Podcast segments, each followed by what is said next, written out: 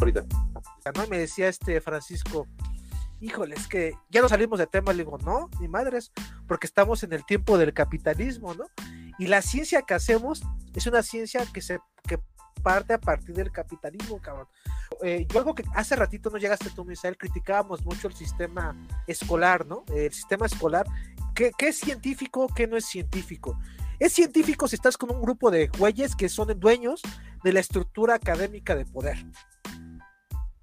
Si no eres parte de ese grupo, no es científico, ¿no? Entonces, quizá este, lo que estemos viendo ahorita de física pueda ser el grupo en poder, cabrón. Quizá llega, va a llegar alguien más que les va a decir, a ver, todos ustedes están bien pendejos, güey. ¿Qué creen que sí es esto? Y lo va a demostrar y se va a pelear y se va a romper el paradigma, como decía Thomas Kuhn, ¿no? Va a revolucionar el paradigma de ciencia y vamos a empezar a entender otra, otra cosa, otra cuestión de este, del espacio-tiempo. Pero este, a mí sí me, a mí sí me causó mucho ruido, cabrón, cuando hablábamos de la película de Nolan que ocupa la fuerza, eh, la fuerza del agujero negro, que tú decías que eso era imposible físicamente hablando. Pero según los artículos que yo me acuerdo que leí en aquel entonces, me decía que, me decían ellos que sí era posible, güey. Entonces, habrá dos escuelas de física, dos escuelas de pensamiento. ¿Qué mierda, güey? Ok, es que sí, yo creo que sí depende mucho de dónde lo leas, güey. Porque, eh, o sea, si leemos el agujero negro como gravedad, o sea, interprétese gravitones, eh, pues entonces estamos entendiendo que la que el movimiento que va a tener el cohete no va a ser de despegada, va a ser de caída. O sea, ya el hecho de implicar gravitones que están atrayendo a un cuerpo es una caída, güey. No mames, que, no, lo, lo, explicaste muy chingón, sí, ya te entendí, güey. Porque es una fuerza hacia adentro, no hacia afuera, ¿no? Sí, claro, es una fuerza centrípeta, güey, no es una fuerza centrífuga. O sea, es lo contrario, güey. Sí, sí, sí, sí, sí, digamos, es como, es como la, para que se entienda, ¿no? Los, los motores este, eléctricos, ¿no? Los motores eh, ocupan centrada de fuerza centrípeta, que es para que la fuerza de energía esté adentro del motor y siga teniendo un avance, movimiento perpetuo, ¿no? Para todos los que hemos visto un motor este, eléctrico, ¿no? Pues sí, sí, sí, ya te entendí, ya, perdón. Pero regresando a lo que decía Misael, vamos a regresar a ese apartado, porque eso no lo hemos tratado mucho. Déjalo aterrizar un poquito más, güey, eh, para Va, dime, dime. nos está escuchando. Eh, pues es fácil también pensarlo en términos de, no sé si han visto la lavadora, que le ponen, le ponen siempre fuerza centrífuga, y la, cuando está secando, la, toda la, la ropa queda pegada hacia las paredes de la, de la lavadora, ¿no? en ese momento estamos hablando de fuerza centrífuga. Cuando estamos hablando de fuerza centrípeta, gravitones, que estamos hablando ahorita, es todo lo contrario. O sea, cuando toda la, la masa va a ir hacia adentro, hacia el centro de la misma este, masa que está atrayendo. Energía sería, ¿no, güey? Sí, así es, es energía, a fin de cuentas. Sí, por eso te decía que era. Yo, yo veo imposible que un agujero negro se pueda utilizar para salir, que un cohete salga, ¿no? Este, hacia el espacio. Porque a fin de cuentas. Oye, güey, pero, pero, el pensamiento científico, güey, este, dice que lo que lo que puedo ver, güey, es este. Es real. Y yo lo vi en la película, güey. Entonces, este. Entonces, ¿quién estaba? Yo, yo vi que Nolan tenía razón, güey. Yo vi la máquina que hizo esto. Ah, no, yo lo vi en serio, sí, güey. Puta madre, pinche Nolan, me rompió mi ciencia. Pero este, sí, ya te, sí, yo creo que ya esta parte de la lavadora, güey, ¿no? Esa parte es muy, muy clara, pero a, a grosso modo, sí me, yo, yo, yo te dije hace ratito cuando llegó Misael, y ahí quiero, quiero entrar a otra parte de el tiempo, güey el tiempo cómo juega en la mente humana, ¿no? Con el Doctor Man. ¿Te acuerdas de esta parte, Misael? Del planeta del hielo. ¿Qué puede, te, acuerdas, te, acuerdas que el tiempo lo vuelve loco? No sé si a ti te causó ruido igual que a mí. Es que sí quisiera como más o menos... A ver, ¿en qué sentido, bro? ¿En qué sentido lo vuelve loco? Eh, eh, se supone que en esta parte de la película, eh, Doctor Man lleva bueno, se supone que pasaron 23 años en el planeta de Miller tres años del viaje al agujero negro, diez años antes que salieron ellos, es decir, ya pasaron 33, pasaron como 36 años. Y el tipo llegó al planeta, se dio cuenta que el planeta no tenía vida y él es, es el que eh, mueve a todo a todos los científicos a viajar por el universo y decir, ¿saben qué? Lo más seguro es que todos nos vamos a morir pero la raza humana va a subsistir, ¿no? Ese es este, e, ese, es la, ese, es el planteamiento de Doctor Man. Doctor Man se vuelve loco en el planeta, cabrón, porque el tiempo, porque somos seres sociales, güey, ¿no? No podemos vivir solos, ¿no?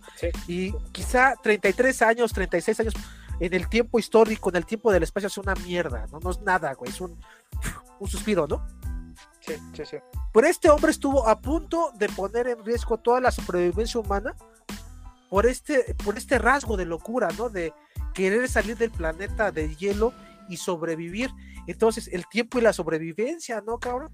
Que es la parte social que tú decías, ¿no? Ah, ok, ok, ok. Eh, por eso quieres engañar genéticamente el cuerpo. Claro, claro, pues esta idea de la perdurabilidad, ¿no? Eh, un poco Ah, pues incluso hasta mm, en, la narrativa de, la fe cristiana, ¿no? Se, habla de un tiempo de vida eh, en, edades tan, tan exorbitantes, ¿no? Se habla de 200, 300, 500 años de, existencia o, de vida, ¿no? Asignada. Y esa, mm, esa noción del tiempo, ¿no? De, de el estar aquí, es la que nos mueve, ¿no? El miedo a su finitud. El reconocer que tenemos una finitud temporal, ¿no? Que estamos eh, sujetos a, que el tiempo dado es un tiempo que no tiene retorno y que en su avance es muy probable que, que alcancemos nuestra finitud, ¿no? Nuestra ya no existencia. Y quizá esa, ese rasgo de, de búsqueda de la perpetuidad ¿no? De, de, de, yo personalmente yo estaría hasta la madre, ¿no? De vivir tanto tiempo. O sea, sería como algo bien, bien horrible, ¿no? O sea, no, sería, a lo mejor culturalmente lo veo así, ¿no? No, no envejecería a... Sería, sería, o sea, la, la eternidad, pues me parece algo tan, tan desgastante. no sé, me volvería loco, brother, de verdad, porque imagínate... No quiero ser Dios, güey, ¿no? No, no, pues deja tú eso, bro, deja tú eso, ¿no? no lo, o sea, es que esa es la aspiración, ¿no? Pareciera esa, esa visión de, la, de la perdurabilidad. Pero es que es inevitable no relacionarlo como cómo hacemos los rituales del tiempo, ¿no? El, ritual, mm, a tu pregunta, a eso voy, a eso voy, ¿no? Somos sí entes sociales, ¿no? Eso es algo inevitable de entender. Pero atendiendo esto, o sea, simplemente en nuestros traslados ¿no? Creo que la situación de hoy nos ha hecho resignificar el tiempo social, el tiempo en colectivo, el tiempo de pares, ¿no? Mm, por ejemplo, para mí, en los traslados, el ritual de ir de un punto en este tiempo que, me que me demandaba, a mí personalmente me daba un espacio de lectura, por ejemplo, ¿no? Yo aprovechaba eh, estar rodeado de la gente, del transporte, etcétera, y el tiempo lo significaba en sí un traslado, pero acompañado de ese conjunto, ¿no? Hoy en día, he de decirlo que me ha costado mucho trabajo poderme concentrar a hacer una lectura en casa, aunque tenga el tiempo. ¿Sí me explico? Entonces, la, la significación que a mí me daba, por ejemplo, el traslado, el aprovechar el tiempo en ese, en ese ir y venir, ¿no? Era para mí importantísimo. Hoy en día no lo sé, pero lo que sí considero es que esta situación ha hecho que no entendamos o que resignifiquemos la idea de tiempo ritual. Cuando digo tiempo ritual me estoy refiriendo a estas prácticas como llegar a la oficina, atender un, eh, espacio, ¿no? Significarlo. Y, la idea del pinche reloj demandante, ¿no? Este que degolla cabezas, eso para mí es una visión muy gráfica de lo que era antes el tiempo. Por eso ya en, unas sesiones yo comentaba, ¿no? Hoy el tiempo se mide en gigas, en bytes, en la velocidad que uno está eh, interconectado, ¿no? Entonces ya eh, esta, esta visión y angustia que tenía el personaje, pues ya vale madre, ¿no? Porque ahora es una triple angustia, estamos ahí como que el tiempo de ocio, que al mismo tiempo es el tiempo de, de, laboral y al mismo tiempo es el tiempo del descanso que ya no existe. Entonces, a mí me preocupa cuáles van a ser los nuevos rituales, bro, del tiempo de después de lo que estamos viviendo. Y creo que estamos en ese, en esa en esa crisis que le pasó a este personaje, ¿no? darte cuenta que se te va el pinche tiempo y no lo vas a sentir aprovechado. Esa yo creo que es la, angustia del hombre moderno, cabrón. Ahí lo dejo.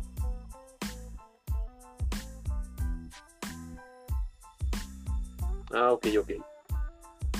Um, en cuanto al tiempo, eh, yo creo que es, o sea, abordándolo desde la física eh, y de lo que habla este Misael, yo creo que ha sido un modo de control pero ha sido un modo de control que se ha visto, o se ha visto, perdón, este, modificado a lo largo del tiempo. O de valga la redundancia. Eh, si bien pensamos que nuestra, nuestro día dura 24 horas, eh, hubo un tiempo que las cosas no eran así. O sea, sí duraba también de la puesta del sol, la puesta de la noche y todo esto, ¿no? Pero realmente no, no teníamos así como ese pedo de son 12 meses. Entonces la longevidad que tenemos muchas veces tan extendida eh, en la Santa Biblia y en la Santa Madre de Calcuta, de lo que sea, tiene que ver por cómo estábamos o cómo se medía el tiempo en esos entonces. Eh, un año para ellos era, no sé, podría ser dos, tres meses inclusive para nosotros, ¿no? O sea, es una exageración pero ahora sí que no duraban los 12 meses que duran actualmente, que ya se hizo eh, la modificación después de, que viéramos cómo se movía la Tierra, de que viéramos que la Tierra no tiene un movimiento circular, sino elipsal, por eso se le agrega un, día más al, 28 de febrero, y, y, aún así nos quedamos cortos de, esta circunferencia que damos, o de esta vuelta que damos, esta revolución que damos al Sol, ¿no? Entonces realmente eh, eh, la concepción del tiempo que tenemos actualmente medidos en horas, en días, en meses, tiene mucho que ver en cómo eh, damos la vuelta nosotros en 360 grados a, nuestro astro rey, ¿no? Al sol. Y, de ahí es donde nos estamos amparando para medir el tiempo, porque realmente pues no tenemos otra forma. Te digo, o sea, pasaron añísimos para que pudiera pasar eso. Antes medían el año, no sé, en siete meses, en ocho meses nueve meses. Y en parte eso explicaría por qué es que en los este, textos sagrados hay gente tan longeva, ¿no? 200 años, 5 y tantos años. Es una barbaridad. Entonces, este, hay este, como dato curioso, ¿no? De por qué eh, existen esas longevidades en esos escritos. Eh, la otra parte que menciona Misael de, del tiempo de caridad, del tiempo de todo esto, ya me voy a salir de física porque si no nos vamos a hacer un borlote aquí. Perdón. Eh, sí, claro, o sea, eh, creo que el tiempo en ese, en ese sentido también produce, ¿no? Eh, y parece que es el, el, posicionamiento, el diálogo del hombre moderno, ¿no? ¿Qué es lo que produces con tu tiempo? ¿Qué es lo, lo, que produces de, con tu familia? ¿Qué es lo que produces con con tus amigos, con las escenas no por de brasers, en el trabajo. Al tu esposa. Guácala, qué rico. Guácala, qué sabroso. sí, claro, entonces, este, yo creo que eh, ya para términos mm, no tanto físicos, eh, creo que actualmente estamos en una dialéctica de producción, eh, de tiempo y de todo. Este, yo creo que por ahorita la quiero dejar ahí, a ver si se me ocurre algo más al ratito. Nos desarrollamos bien chingón. No sé, Pablo, si quiere decir algo más. Bueno, este, lo que pasa es que, híjole, tú dices, eh, acabas de dar un punto bien exacto, ¿no? Llegamos al punto de que, por, por lo menos yo, yo en lo particular me considero un neófito de la física, ¿no? Solamente conozco y no conozco a profundidad este, la física clásica, ¿no? Que es lo que yo puedo hablar. Puedo hablar desde la divulgación científica de lo que he leído. Este, y evidentemente aquí se demarca mucho nuestro aparato eh, este, de conocimiento, ¿no? Hablamos mucho de las partes sociales. me gustó mucho el comentario que hiciste de la religión. Yo antes de que llegara él hablaba de Dios, ¿no? Eh, cómo Dios juega en el, en el paradigma del tiempo, el tiempo y el espacio. Y perdón por hacer esta analogía, pero la voy a hacer directamente con un cómic que creo que me va, este, me va a ayudar a aterrizar la idea mejor. ¿Alguno de ustedes ha leído el cómic de Watchmen? ¿Conocen el cómic de los Watchmen? Obi, bebé, estoy cansado de esta humanidad. ya tenemos a Russia, que no, aquí de amarillo. Entonces, este, eh, este, el doctor eh, Manhattan. Eh, y, el doctor Manhattan, a eso iba, cabrón. Doctor Manhattan está aquí y está en todos lados. Para, para la locura, ¿no? Para la reflexión, dado que estamos en una... Es que también no hay que olvidar que pues, son construcciones desde el punto de vista de un hombre, de un humano, ¿no? Del, ser humano, ¿no? Y sin acotar en el género, o sea, hombre, mujer, eso no, no importa, el chiste es que es un humano. Y, y tiene su falibilidad, ¿no? O sea, digamos, es una exploración, digo, estamos hablando de, aportes tan serios como los de Hawking, lo de el buen Einstein, de, no sé, etcétera, ¿no? Es, es esa búsqueda de, darle sentido, ¿no? A esta, por eso les comentaba hace un ratito, ¿no? A la abstracción que, me, que genera la, simple palabra, ¿no? Tiempo no es como que lo veas ahí corriendo, pero sí es algo que ya podemos medir. Ahora, esto último que decías, ¿no? De cómo estamos construyendo eh, nuestra temporalidad, nuestros ritmos de trabajo, etcétera, y que devienen de una, de una, de un consenso de cómo se mide el tiempo social, ¿no? Eh, que se, se, sustituye por, por una, una, serie de semanas, estas semanas que se días que se convierten en semanas, semanas que se convierten en meses y meses que se convierten en años, ¿no? Pero fíjate, estaba viendo, yo recuerdo que vi por ahí una obra de teatro, este, que habla de la visión del tiempo desde los mesoamericanos, ¿no? Eh, y, es completamente diferente, ¿no? O sea, es, es una visión del tiempo que, no responde a esta lógica como hoy la entendemos, ¿no? El tiempo como algo eh, que, no se, que no se mide, que no se, puede, que no se puede controlar, sino que está dado y que te, transforma, ¿no? Déjame igual en el siguiente pod si haré una acotación y sería buenísimo, digo, a mí se me pasó por completo, pero hubiera estado muy bueno ver cuál es esa visión que, que las antiguas sociedades mesoamericanas daban, ¿no? Sobre el tiempo. También era muy interesante. Sí, claro, eh, eh, ya lo que yo comentaba hace rato, el tiempo creo que ahorita lo, tenemos como medida de control. Y, y sé que digo medida y control. Porque, o sea, sí, claro, o sea, no, hay forma de, decir cómo es el tiempo. La única forma en la que tenemos es bajo nuestra concepción humana, ¿no? Eh, ya lo decías tú, envejecemos, eh, morimos. Eh, y claro, o sea, nuestra energía que tenemos es, limitada, como la del universo también. Obviamente no nos vamos a poner a, hablar de niveles cósmicos o a ponernos a, a, parar con los niveles cósmicos porque somos efímeros, ¿no?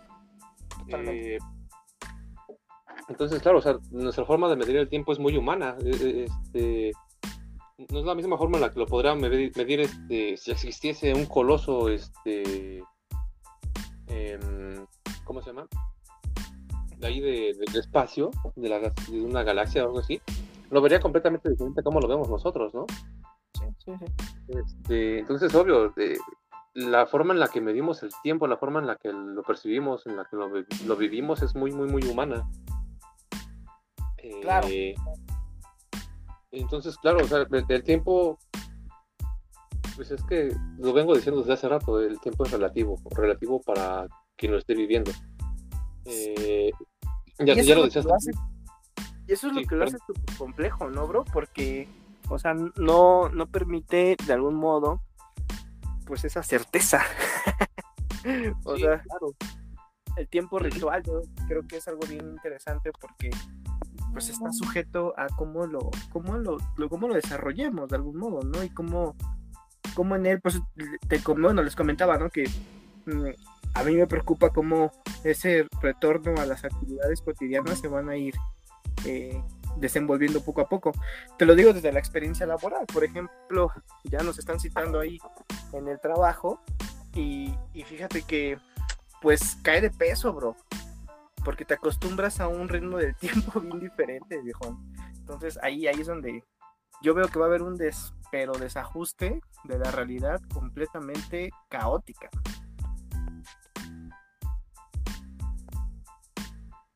Sí, pues sí. Ya, ya, ya sí, con él. Sí, perdón. Yo veo que anda peleando ahí. ¡Ey! ¿Estás en el tiempo o no? Y yo del futuro me acaba de regañar, güey. ¿Qué te dijo, güey? Me, dijo, no mames, güey. Este, cuando sean famosos y exitosos, eh, estos podcasts van a tomar, entonces me dijo, ah, te fuiste en un viaje bien alucin. Te decidiste. Te... Perdón, ya se me fue el pedo de por qué iba a meter a Watchmen y a Manhattan, güey. Perdón, pero. No, sobre la ovni... Omnivisión, güey. De... Estás en la ufología, bro. No, es que a mí me parecía particularmente interesante abordar a Manhattan. Y este, a De hecho, si se dan cuenta, yo tengo arriba los cómics porque soy muy fan de este güey. Eh, se bien interesante entender esta parte del tiempo porque creo que el tiempo va por llamémoslo por, por dimensiones, ¿no? El tiempo terrenal, el tiempo espacial, el tiempo del universo, ¿no?